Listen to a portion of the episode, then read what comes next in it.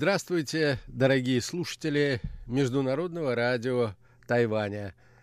В эфире еженедельная передача из рубрики «Азия в современном мире». У микрофона ведущий передачи Андрей Солодов. Усиление Китая и расширение экспансии этого государства, а также неоднозначная политика Соединенных Штатов в мире вынуждают Японию идти на сближение с Евросоюзом. Китай пока не видит в Японии глобального конкурента на международной арене.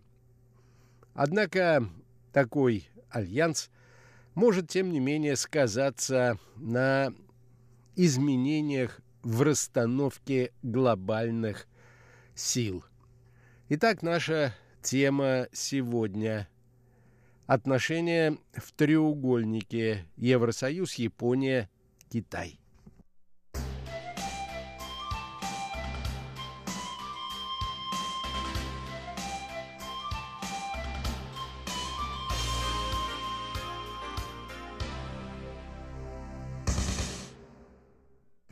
В условиях усиления влияния Китая не только в дальневосточном и Тихоокеанском регионах, но и в мире в целом, а также политики, которую проводят на протяжении последних нескольких лет Соединенные Штаты Америки, Европа, кажется, хотела бы сближения с Японией. Не исключено, что, получив поддержку Токио, Евросоюз рассчитывает занять место защитника мирового порядка вместо Америки. Аналитики отмечают, что после подписания в 2014 году договора о партнерстве между Европой и Японией – Обе стороны продолжают укреплять все более тесные взаимоотношения. Так, в феврале прошлого года Япония и Евросоюз подписали торговое соглашение, которое снижает барьеры для движения товаров и услуг между двумя экономиками. Это одна из крупнейших в мире сделок, в результате которой была образована зона свободной торговли, охватывающая почти треть мирового ВВП и около 600 миллионов человек. Результатом укрепления этого сотрудничества стало открытие в Японии филиалов около 75 тысяч компаний из Европейского Союза, а также предоставление европейцам примерно 550 тысяч рабочих мест в японских фирмах. По мнению наблюдателей, связи между Евросоюзом и Японией выходят на новый уровень. Отношения между сторонами – направленные на развитие торговых контактов, снижение экономических барьеров, а также совместное развитие сферы высоких технологий и обмена данными. Наблюдатели подчеркивают, что сотрудничество с Евросоюзом для Японии важно, поскольку она рассчитывает получить доступ к европейскому рынку сбыта промышленных товаров.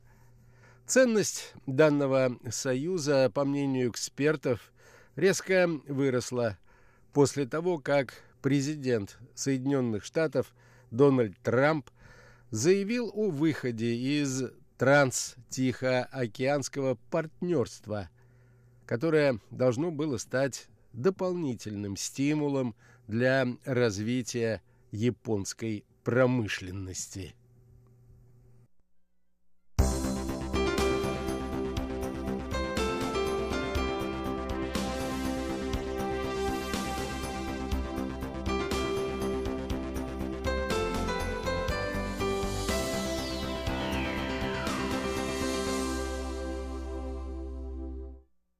Американский президент последовательно стремится к ликвидации многосторонних соглашений и отношений, переводя эти отношения в формат двусторонних, а после этого пытается навязать свое видение ситуации партнерам, будь то Япония, Корея или Китай. Укрепление связей Японии с Европой не может не отразиться на ситуации в глобальном сообществе в целом. Оно может вызвать озабоченность у Китая, который до недавнего времени являлся одним из основных торговых партнеров Японии. Причем это обусловлено не только географической близостью, но и культурными связями между двумя странами. С появлением у Японии нового экономического и торгового партнера в лице Евросоюза Китай может увидеть возможное ослабление своих позиций в регионе, а это явно не входит в его интересы. Также Европейско-японский альянс может вызвать интерес со стороны Соединенных Штатов, которые в данный момент находятся в конфронтации с Китаем в связи с обстоятельствами торговой войны. Партнерство между Евросоюзом и Японией может быть использовано Америкой как новый инструмент воздействия на позицию китайских партнеров, помимо уже введенных торговых пошлин. По наблюдению экспертов, после того, как Дональд Трамп перевел отношения Америки с Японией в двусторонний формат и начал с ней торговые переговоры, обеспокоенность Китая в вопросе надежности партнерства с Японией возросла. В то же время Китай не видит пока в Японии соперника на международных рынках. Однако опасается, судя по всему, что альянс Японии и Евросоюза, а также США может повлиять на их партнерские отношения. КНР также считает, что Соединенные Штаты своей политикой отрицания многосторонних отношений между странами и установления исключительно прямых двусторонних отношений оказывает влияние и на другие государства.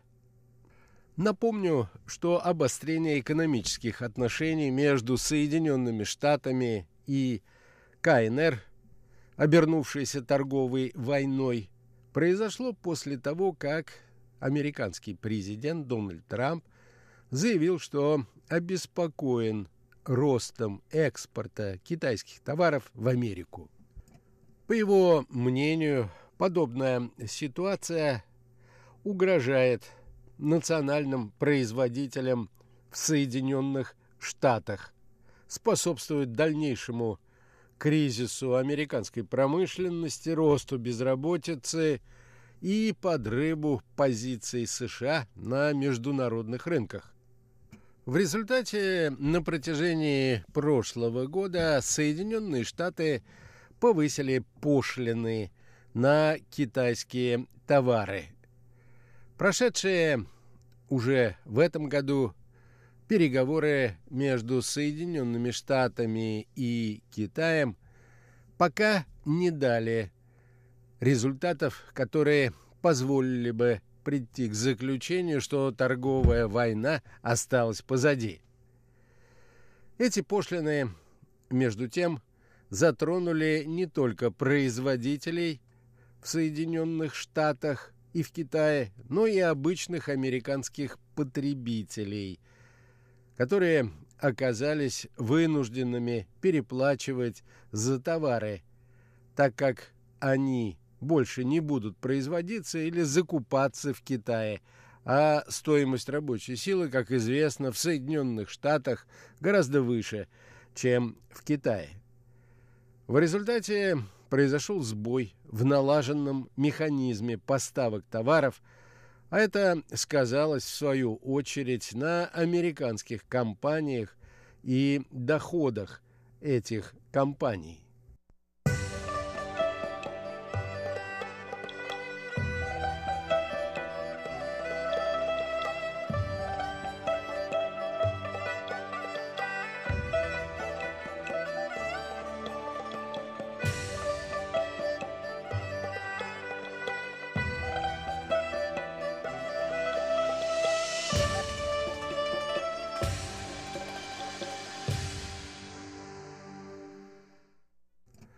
Следует отметить и следующее. За сравнительно короткий промежуток времени КНР стала не только лидером по темпам экономического развития, но и по его уровню, а также по достижениям в технологической сфере. А это позволяет продвигать и лоббировать интересы КНР во взаимоотношениях с другими государствами.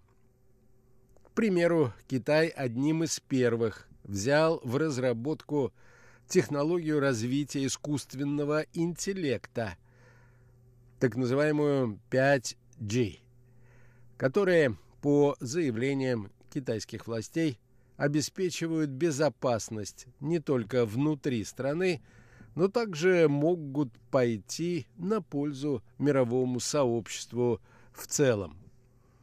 Европейский Союз, в свою очередь, призывает обратить внимание на тот факт, что Китай покупает стратегические активы и технологический ноу-хау для того, чтобы усилить влияние в некоторых государствах-членах Европейского Союза, а не для обеспечения глобальной безопасности. Поскольку для Китая важно сохранять лидирующие позиции в технологическом развитии, он пытается создать монополию в таких важнейших сферах, как технологии и обмен данными – рассчитывая, что именно благодаря этому сможет играть ключевую роль в принятии решений среди государств мировых лидеров. Теперь же Евросоюз и Япония, которые согласовали стандарты в отношении потока данных, показывая тем самым, что на мировой арене есть и другие участники, готовые развивать технологии и механизмы обмена ими на двусторонней основе. К соглашению двух сторон готова присоединиться, судя по всему, и Великобритания, которая также занята работой над схожей технологией обмена данными. По мнению экспертов агентства Bloomberg, это может побудить Америку поддержать альянс этих стран, а также вступить в противостояние с Китаем и в этой сфере –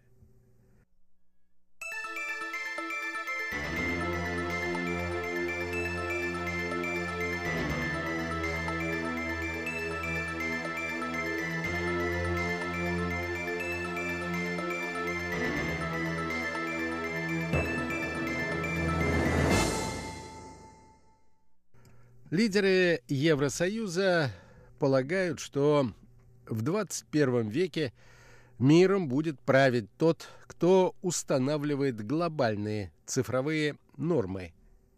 И это должны делать демократии. В этом смысле сотрудничество между Евросоюзом и Японией жизненно необходимо – поскольку демократические государства находятся на переднем крае установления выгодных глобальных стандартов. Кроме торговых и технологических отношений, Европа и Япония едины также в вопросе международного сотрудничества в Африке, что может ослабить позиции Китая в этом регионе. Так как Япония заинтересована в расширении своих рынков, африканский регион для нее является приоритетным стратегическим направлением внешнеэкономической политики. Европа уже имеет соглашение об экономическом партнерстве с Африкой в рамках Всемирной торговой организации, основным условием которого являются инвестиции в регион в обмен на преференциальную торговлю Африки с государствами-членами ЕС. Объединившись с Европой, Япония также сможет получить привилегии на этом рынке. Как отмечают экономисты, с 2012 по 2018 год сумма прямых иностранных инвестиций Китая в крупные проекты и развитие стран третьего мира составила более 420 миллиардов долларов. В настоящее время по данным аналитических агентств. Помощь со стороны Китая получают 54 африканские страны. КНР, в отличие от Европы, которая также инвестирует в Африку, не ставит условий для получения инвестиций. В результате Китай стал кредитором первой инстанции для многих африканских стран. Европа и Япония также сотрудничают в Азии в проекте по созданию Индо-Тихоокеанского экономического коридора, который должен стать альтернативой китайской концепции «один пояс, один путь». Эта инициатива направлена на совершенствование и создание экономических коридоров связывающих более 60 стран Центральной Азии, Европы и Африки. По мнению ЕС, эта инициатива является еще одной попыткой КНР монополизировать экономическую сферу этих регионов, подчинив их китайскому влиянию.